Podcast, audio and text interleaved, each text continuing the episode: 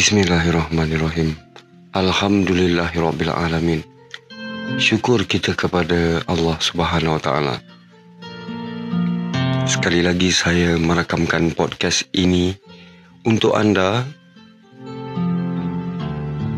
Terima kasih saya ucapkan kepada anda yang telah memilih saluran satu Edi Putra ini. Ini adalah epilog kisah benar hidup saya.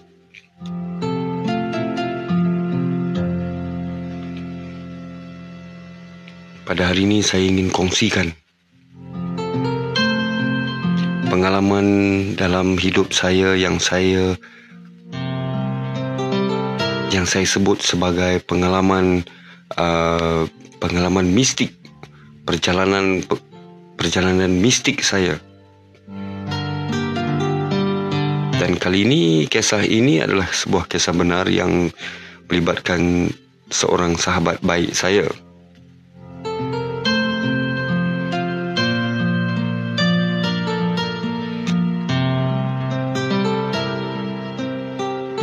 Kisah benar ini saya tidak sebut nama sahabat tetapi saya hanya gelar dirinya sahabat dan ayah almarhum ayahandanya itu saya sebut sebagai ayahanda lah.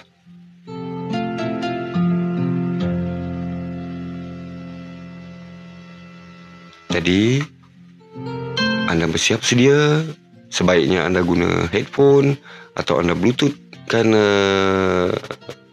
channel ini ke speaker anda.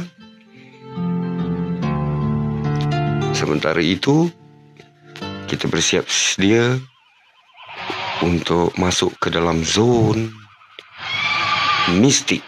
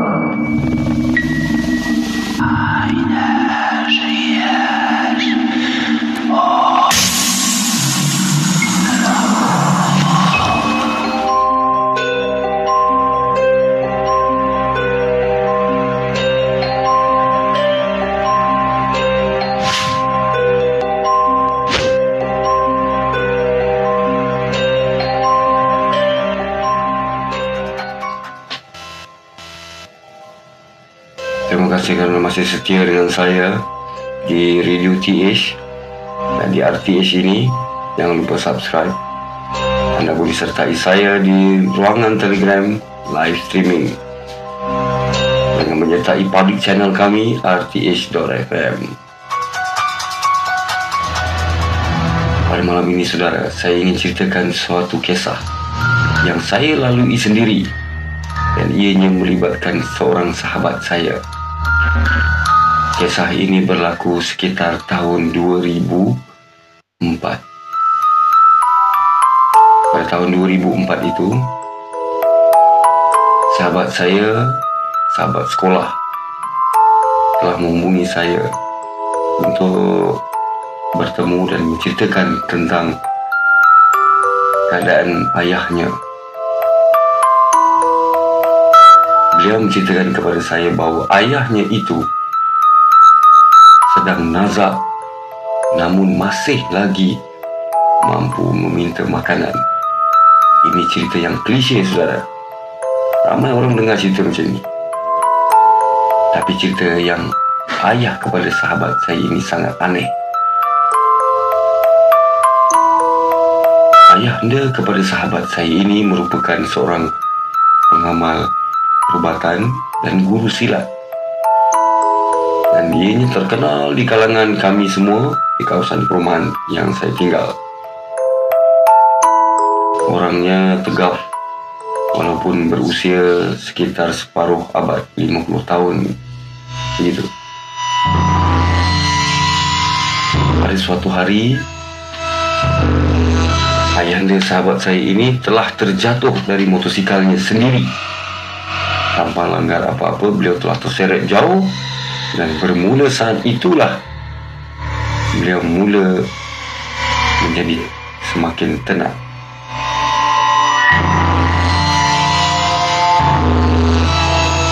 Beliau tinggal di hospital sekitar tiga bulan lamanya. Dan pelbagai operation yang cuba dilakukan oleh uh, hospital namun nampak seperti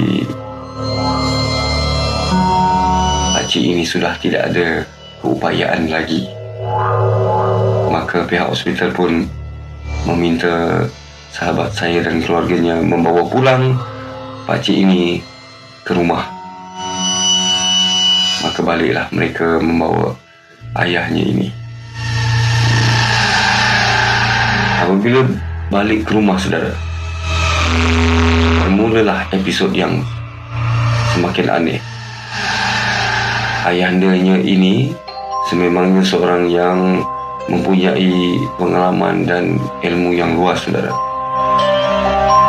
Dan kebiasaannya dengan suara-suara aneh dalam rumah ataupun di luar rumah itu sudah menjadi mainan telinga keluarga ini. Namun pada kali ini, ayahandanya terlantar dan suara-suara itu kelihatan seperti berteriak menjerit-jerit di luar rumah dan ianya mengganggu jiran-jiran yang lain. Ada kalanya sahabat saya menceritakan bahawa belum pernah lagi sepanjang ayahnya sehat dia mendengar bunyi ketukan ataupun cakaran di dinding belum pernah lagi.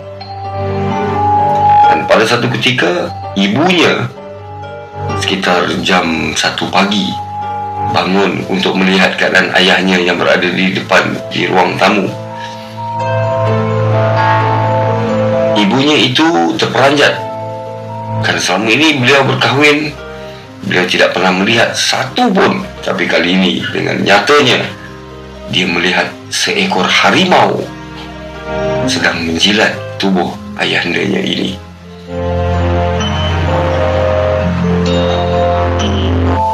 Tergamam ibu sahabat saya ini mengeletar lutut dan harimau itu seakan-akan tahu bahawa ia sedang diperhatikan maka harimau itu hilang secara tiba-tiba saudara. Entah dari mana dia masuk dan dari manalah dia keluar. Tiba-tiba dia gaib begitu saja. Saya tanya sebesar apakah harimau itu? Katanya ianya sebesar seekor lembu saudara dan bermulalah mereka sejak dari itu memanggil para perawat untuk merawat bagi membuang apa yang diguna pakai oleh orang tua ini.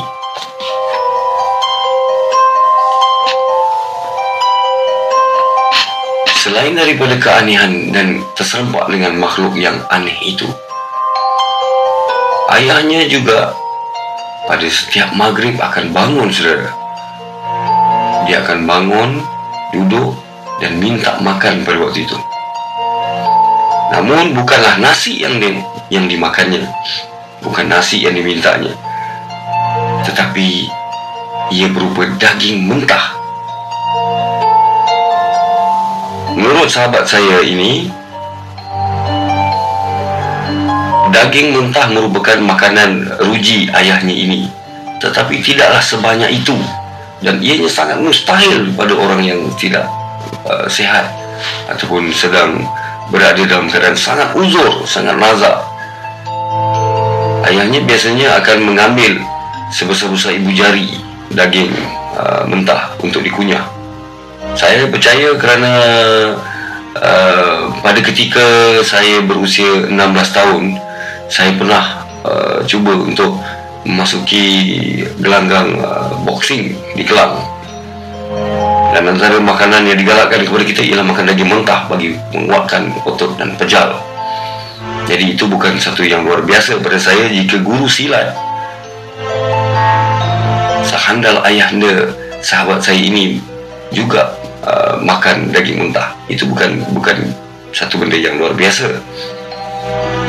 Namun yang menjadi luar biasanya perkara ini apabila daging yang dimakan itu ianya hampir satu kilo saudara.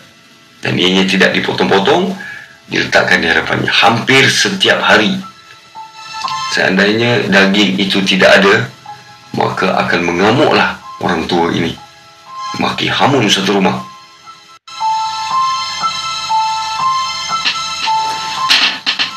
pada ketika sahabat saya menceritakan kepada saya saya sudah lihat kelibat lembaga-lembaga yang memerhatikan kami. Tapi saya diamkan mungkin itu adalah uh, kelibat-kelibat uh, jin-jin yang hanya untuk memasang telinga dan mendengar cerita. Mereka ini biasanya begitu saudara. Namun apa yang saya lihat ada satu kelibat yang sangat uh, besar seperti seekor harimau dari jauh juga sedang memerhatikan kami dan dia seperti mahu menerkam saya. Jadi saya katakan kepada kawan saya tadi, saya beritahu wahai sahabat, saya kata kawan, saya, saya bahasakan diri dengan namanya sebagai seorang kawan. Saya kata pada dia, kembali dulu. Nanti aku datang ke rumah kau. Sediakan air putih, maknanya air masak satu cawan. Dan siapkanlah hitam dan garam garam kasar. Pergilah sahabat saya mencari barang yang saya minta.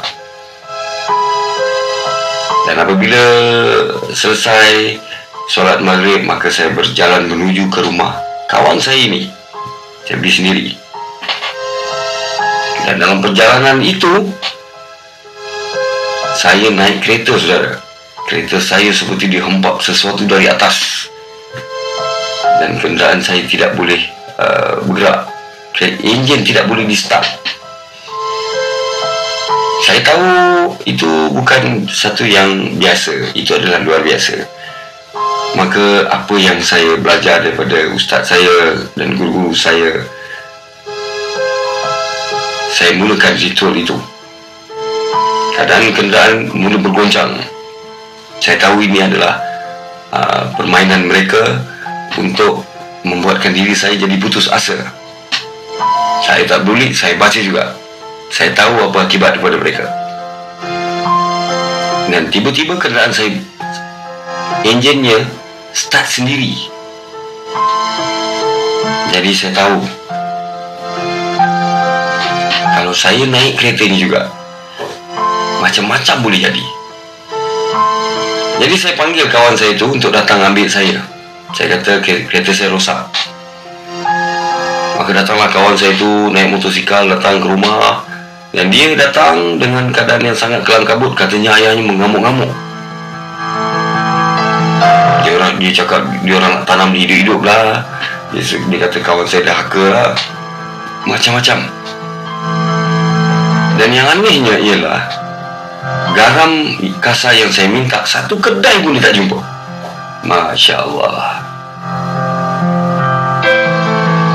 Saya kata tak apalah. Mungkin bukan rezeki dia. Saya cuba cari lain. Jadi saya pergi naik motor dengan kawan saya pergi rumah dia. Sampai depan pintu rumah tu, saya dah dengar ayahnya dah mula baling-baling barang. Ayahnya yang sudah nazak saudara. Kira-kira tiga bulan campur dengan di rumah. Ketika itu sudah enam tujuh bulan sangat kurus tapi mampu baling barang saudara. Siapa yang baling barang tu?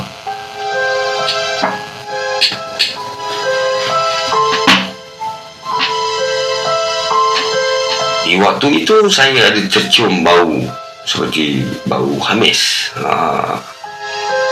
Saya kenal bau ini kerana sewaktu proses uh, perjalanan saya yang sebelum ini saya pernah tersempak makhluk yang sejenis ini Lantas itu saya kenal apa yang di hadapan saya ini. Baiklah.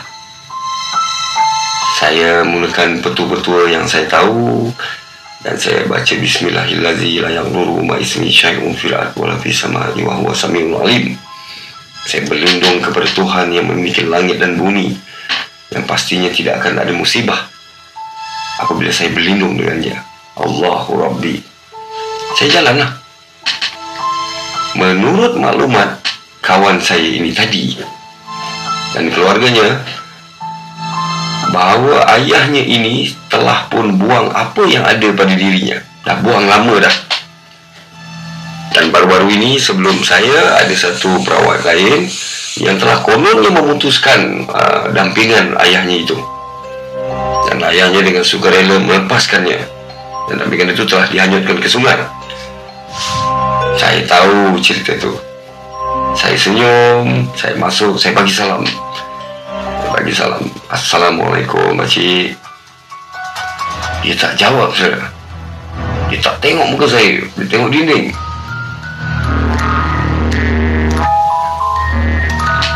Dan dia tak dia tak mula lagi lempar-lempar barang. Saya ulur tangan. Dia tak nak salam. Tak apalah.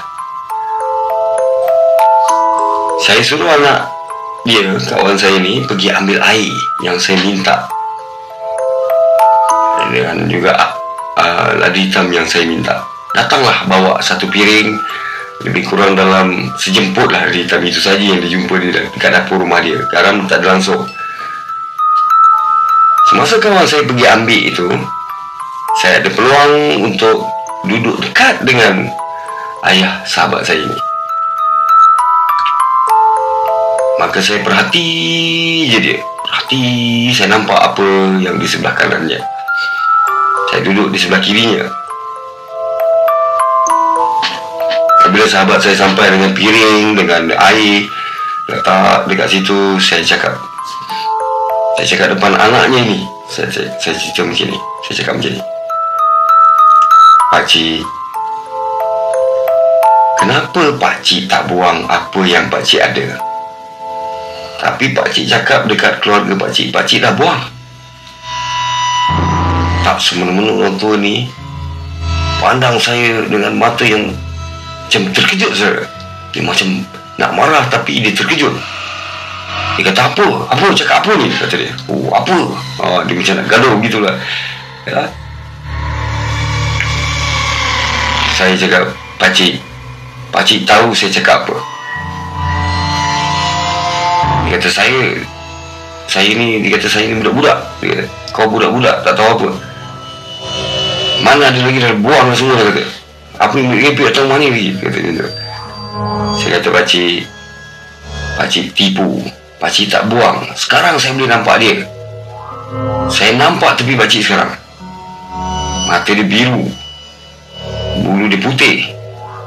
Terperanjat orang tua tu saudara?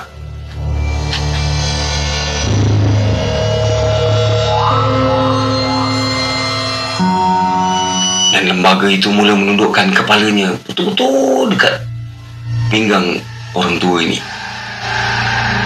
Dan orang tua ini terus pegang kepala makhluk itu tadi dan dia cakap dengan saya dan anaknya.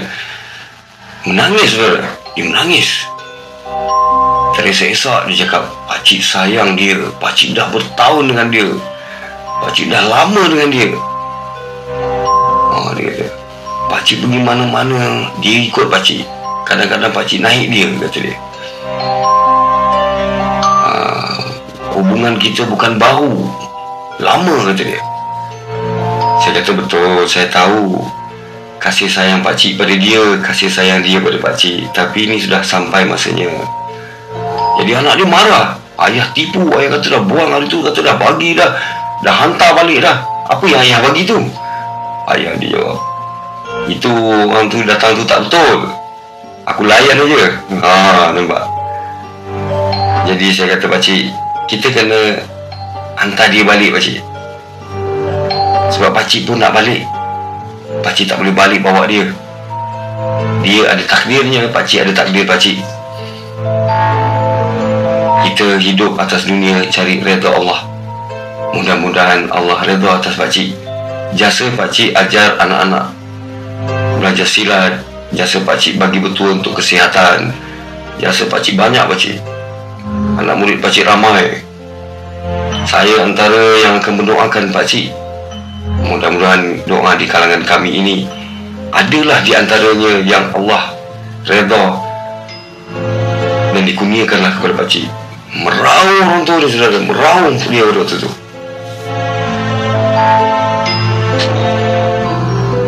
Saya tenangkan dia, saya pegang kaki dia. Dia tahu apa saya nak buat. Dia kata nanti dulu, nanti saya. Dia tak bagi saya tarik. Kalau saudara boleh lihat macam mana saya boleh lihat? Di kaki kirinya itu ada satu. Tapi benda ni gaib lah eh. Ni susah orang biasa nak faham. Tapi kalau anda boleh faham anda kira syal lah. Maka di kakinya itu di pergelangan kaki ayah anda sahabat saya ini dia ada satu uh, macam klem dekat situ. Dan ada rantai besi uh, itulah pengikat antara dia dan makhluk itu tadi jadi saya nak buka yang itu. Dia kata nanti dulu. Nanti dulu bagi bagi pak cik. Pak sama dengan dia sekejap gitu dia. Oh, dia sayang dengan benda tu. Jadi saya kata Saya tak tahu boleh berapa lama pak cik.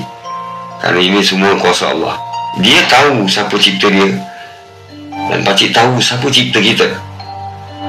Tuhan yang sama pak cik. Jadi Dia mesti faham. Kalau dia tak faham Dia iblis Saya kata Marah pakcik tu Pakcik tu kata bagi masa Bagi masa dia. Oh, bayangkan saudara Satu orang tua yang sudah jadi lemah Longgai macam tu Dia tak tua sangat pada tu, tu. Dia 50 lebih aja Tapi tak tahulah Takdir Allah Takdirkan dia begitu Dia jatuh motor Dia jadi tak larat Masuk hospital Bedah sana Bedah sini Kalau saudara tengok Sangat uzur Tapi malam tu dia bertampik dengan saya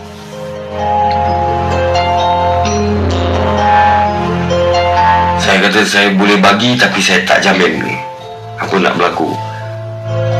Kalau Allah tarik uh, nyawa pak cik dalam keadaan macam ni, pak cik sendiri tahu apa yang akan berlaku dengan pak cik. Saya minta anak-anaknya tenang, um, isterinya tenang, tutup uh, apa ni pintu semua jangan bagi jiran-jiran tahu. Ini aib saudara. Saya biarkan seketika pakcik ini tadi dengan peliharaan yang disayangi itu. Saya tengok dia perlu, dia cium, dia menangis tu kumat kamit mulut dia. Saya pun tak tahulah. Macam-macam saya tengok. Macam kekasih nak berpisah. Meraung-raung pakcik itu terisak-isak betul. Kemudian dia panggil anak lelakinya tu. Datang anak dia jadi takut. Abang kepada kawan saya ni jadi takut nak dekat. Dia kata, marilah nak, marilah ayah nak, ayah nak cakap dengan kau. Tak ada anak dia. Saya kata, pergilah. Boleh jadi itu yang akhir. Abang ditanya saya, tak ada apa-apa ke? Tak ada, saya kata. Allah hadir dengan kita, tak ada apa-apa. Dia pergi. Kemudian saya tengok dia bisik pada anak dia, saya tak tahu apa dia bisik. Dan abang dia macam macam melompat ke belakang. Tak nak. Ha, dia kata tak nak. Itu je. Lari terus. Pergi dekat saya. Dia tak nak. Saya bila dengar tu saya tahulah. Dia cuba mewariskan ilmu itu tadi. Jadi saya cakap pakcik. Beginilah. Dia tahu dari mana dia datang. Mesti dia tahu dari mana dia balik. InsyaAllah kalau dia makhluk yang Allah yang baik dan ada kebaikan yang dia buat pasti Allah akan bagi ganjaran pada dia. Jangan rusunglah siapa yang nak jaga siapa tak jaga. Biarlah Allah jaga dia. Ini makhluk dia. Pak Cik bantah. Dia kata kau jangan campur. Saya kata saya saya tak boleh tak campur. Saya mesti campur. Kalau kata nak pasing-pasing macam ni saya mesti campur. Saya tengok benda itu sudah sudah jadi macam kelang kabut. Makhluk itu tadi. Dia macam pusing dia nak kira macam nak marah lah eh. Macam harimau kita tengok dalam zoo tu hmm, macam tu lah saya kata saya tak ada pilihan pakcik saya tak nak uh, pakcik jadi macam ni jadi pilihan yang saya ada kalau pakcik berdegil saya doa semoga pakcik diampunkan dosa dan saya nak balik saya kata Pak Cik ni kata nanti dulu, nanti dulu. Tahan pula.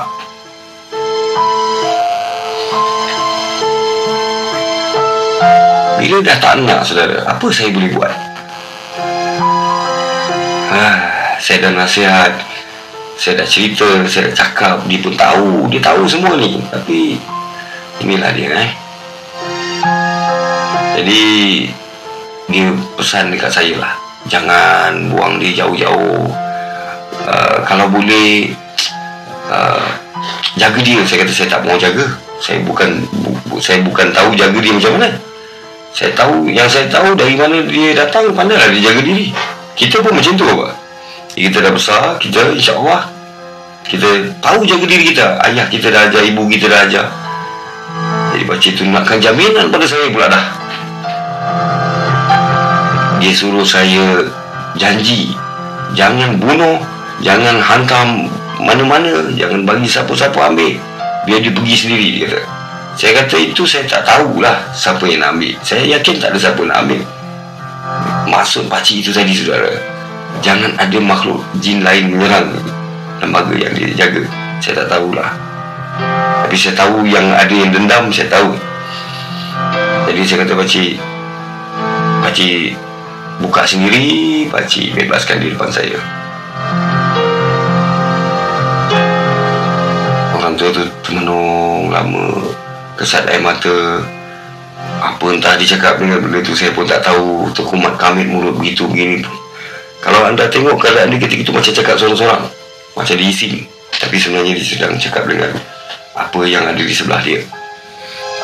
Selesai itu dia pun saya lihat turun pelan-pelan pergi dekat kaki urut pelan-pelan. Maka apa yang saya nampak ialah keluarlah uh, apa uh, klaim tu tadi tetapi sebagai tanda klaim tu keluar maka keluarlah satu macam serbuk. Dan serbuk tu macam serbuk kemenyan. Keluar daripada buku lali baca ni tadi. Dan waktu itu jugalah oh dia mau mengaum. Kan maknanya dia dah dia dah, dia dah terlepas. Jadi saya pagar-pagar di rumah tu supaya dia tak boleh buat apa-apa lah. Anda bayangkan uh, waktu itu Pak Cik tu sebaik saja keluar je benda tu terus jatuh terkulai. Tapi kami semua dalam rumah tu dengar. Dengar dengan kuat. Dengar ada bunyi ngauman harimau. Dan esoknya kalau kita tanya jiran-jiran, dia orang haram tak dengar apa pun. Jadi, pada waktu itu juga saya suruh buka pintu dan saya usir. Saya kata balik ke tempat asal dan jangan datang-datang sini lagi. Sini bukan tempat kau. Tempat kau di sebelah sana, kau duduk di sebelah sana. Itu perjanjian dia. Dia tengok saya, dia nak terkam ni. Oh, dahsyat tu. Saya kata pada dia, kau kau tahu aku tak kuat. Tapi kau tahu siapa lebih kuat. Uh, kau tahu siapa Allah. Ha, Dia tunduk saudara sebut nama Allah Dia tunduk je Ini kena pakcik ini semayang saudara. Dia solat Kami jumpa di surau Di masjid. Jadi sudah tentulah. Harimau ni tahu kan? Dia tunduk Harimau ni. Ha, Dia duduk sekejap Dia gulik-gulik Gulik macam kucing. Gulik ke sana. Dia cuba pujuk kita lah. Saya kata pada dia Balik, balik, balik. Ini bukan tempat kau lagi uh, Kemudian Tiba-tiba Ada bunyi satu Macam Macam bunyi Macam bunyi apa ya kita kata? Dia macam bunyi uh, Macam tu. Bunyi kau macam tu lah. Dan harimau tu lompat keluar. Masa dia keluar tu Saya Saya bersihkan Saya gunakan uh, Tadilah Di hitam air tadi saya bersihkan. Supaya ikhtiar ini sebagai uh, tanda tanda yang ditinggalkan oleh uh, makhluk itu tadi tidak melekat lagi. Maknanya tanda yang dibuat itu saya hapuskan. Maka Alhamdulillah terputuslah ikatan kebatinan dan kerohanian pakcik ini tadi dengan makhluk yang disayang tadi. Dan pakcik ini terus lemah tak berdaya. Dua hari kemudian Pakcik ini telah diisytiharkan kembali ke rahmatullah.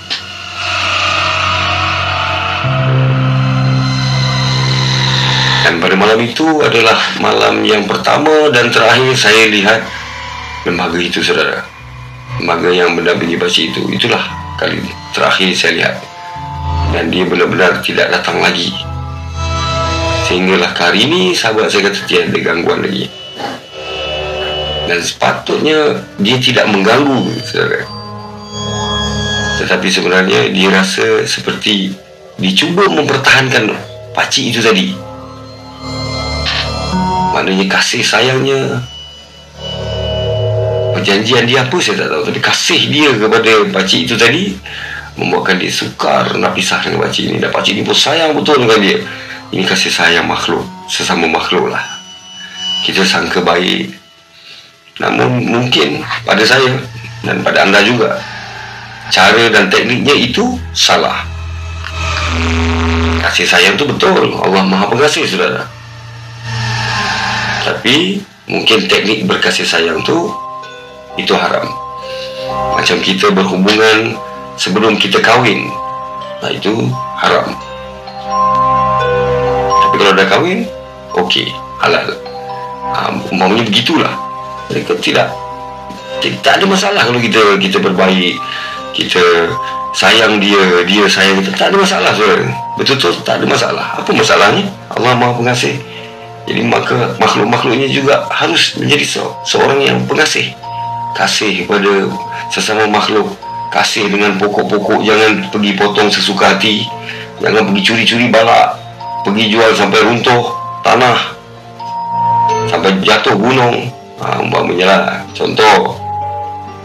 Kasih kita kepada sungai. Jangan sampai buang sana buang sini. Macam itulah kasih kita pada binatang. Kita belai. Ada kita bela kucing biasa tapi ada orang bela ular dalam rumah. Kerana kasihnya dia pada ular tu hanya dia yang tahu. Begitulah kasihnya. Satu orang pada makhluk yang di sebelah sana. Gitu juga. Cuma yang menjadi haramnya saudara apa dia?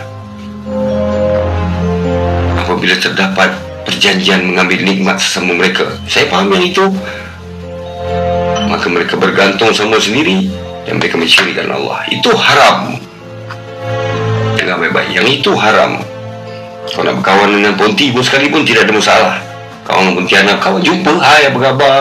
Awak duduk sini berapa lama? Tak ada masalah, saudara. Jangan berjanji sesama sendiri. Makhluk itu janji pada anda dia akan setia dengan anda. Sebagai imbalannya apa yang anda janjikan pula. Maka engkau akan kuberikan makanan yang sepatutnya bla bla bla bla. Maka sudah ada perjanjian mengambil nikmat sesama. Yang manusia tadi mengatakan bahawa jin dia itulah yang paling berkuasa. Manakala makhluk jin tadi sedang mempersendakan dan mempermain-mainkan manusia itu tadi. Itu dia perjanjian syaitan.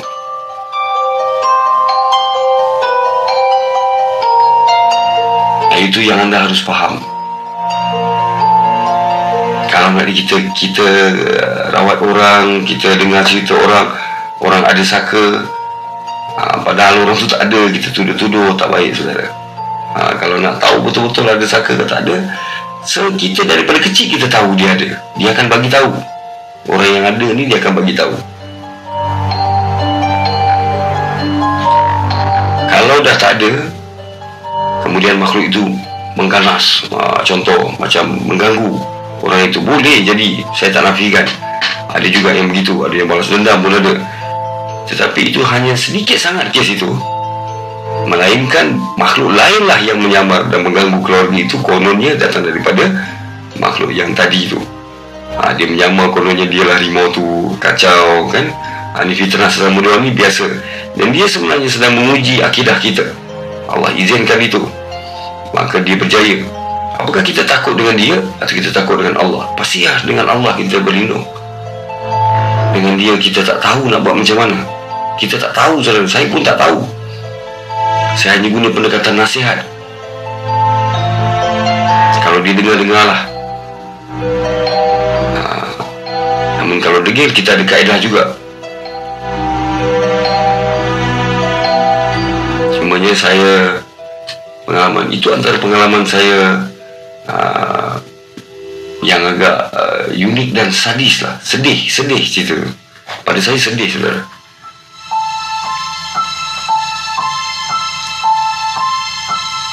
Sedih kerana saya lihat perpisahan di antara dua alam. Perpisahan antara dua benua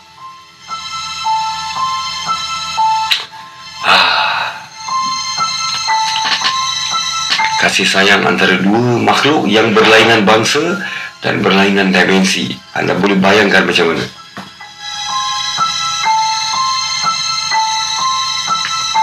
Ini lebih sadis daripada anda lihat dalam TV cerita-cerita Hindustan. Sadis. Dan untuk itu, kita minum dulu. Kita bayangkan betapa sedihnya kisah kasih dan sayang antara makhluk kedua-dua ini yang berlainan dimensi, yang berlainan bangsanya dan sama janjinya. Apa janjinya? Tidak kujadikan manusia dan jin itu melainkan untuk beribadat kepadaku, kata Allah.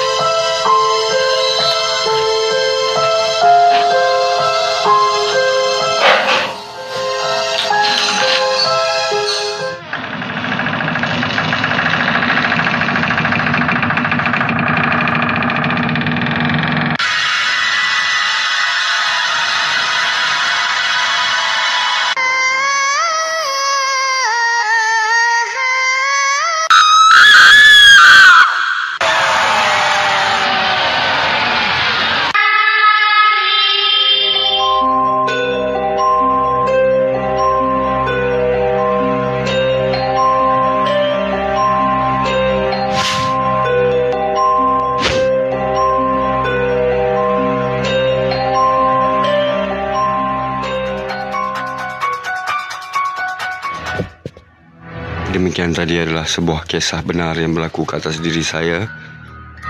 Yang proses rekamannya saya buat dengan tidak berapa bagus daripada kualiti audionya. Namun anda boleh menggunakan headphone ataupun speaker yang bagus di rumah anda insya-Allah. Namun ambillah iktibar daripada apa yang saya ceritakan itu tadi kasihnya seorang manusia kepada satu makhluk yang lain. Perjanjian yang mereka buat, wallahu alam saya tidak tahu, tetapi yang saya nampak di hadapan mata saya ialah kasih sayang satu makhluk kepada makhluk yang lain. Semoga anda memahaminya dan anda boleh uh, terus uh, subscribe channel saya ini. Dan terima kasih kerana memilih podcast ini.